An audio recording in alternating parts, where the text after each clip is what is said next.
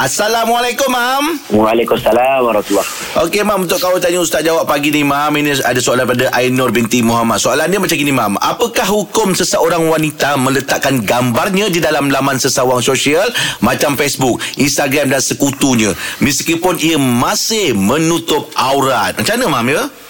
Okey, faham uh, keadaan situasi macam mana para sahabat sahabiah zaman Nabi dulu. Memanglah dia orang semua ni tidak menonjol ke depan. Mm-mm. Walaupun ada hadis tentang Aisyah juga terkedepan. Dia duduk uh, berhadapan dengan sahabat-sahabat Nabi ya. Mm-mm. Ada juga pandangan-pandangan yang berbeza-beza lah dalam bab ini.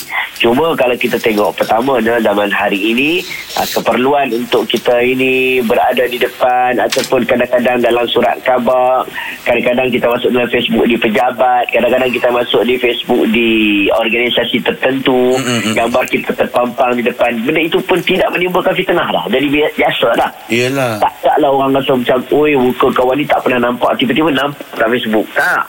Orang pun dah rasa biasa dah dan dia pun menutup aurat dengan sempurna. Tidak menonjolkan benda-benda yang mendatangkan syahwat bagi si pe- pemerhati. Menjaga tata susila dengan baik maka harus hukumnya untuk dia meletakkan gambar di dalam Facebook dia. Oh. dan tak boleh tu dia ada unsur-unsur uh, tabarrush lah. Tabarrush ni macam uh, duk menca- menarik mencari uh, mencari pula lah macam bagi orang uh, orang lelaki pun tengok macam nak wow uh, Ha, yelah, dia menarik. Ha. ya Okey, Mam. Terima kasih, Mam.